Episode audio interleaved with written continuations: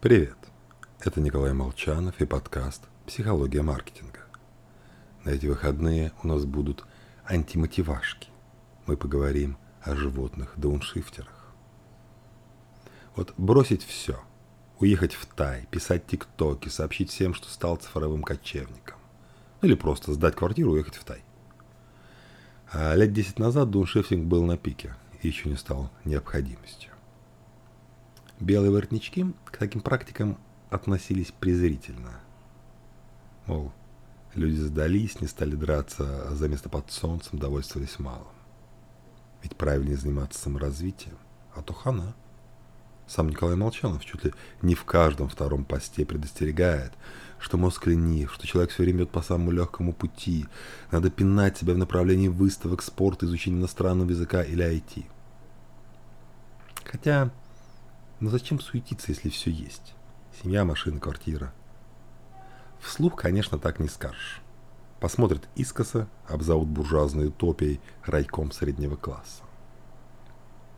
Хотя ведь в животном мире отнюдь не каждый стремится стать лидером. Даже те, кто с легкостью мог бы это сделать. У обезьян дауншифтинг норма. Рядом с основным стадом бродит пара-тройка одиноких самцов. Их никто не выгонял. Им так лучше. Вообще, принцип экономии вплетен в нас буквально на уровне отдельных клеток. А, как замечательно пишет Дубинин, если обезьяну посадить в клетку с двумя рычагами, каждый из которых выдает бананы, только один нажимается крайне туго, не стоит надеяться, что мартышка начнет заниматься фитнесом. Развитие, то, что современная культура вкладывает в это слово, штука достаточно противоестественная.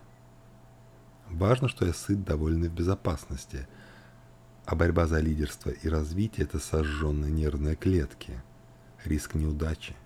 Чем выше гора, тем больнее падать.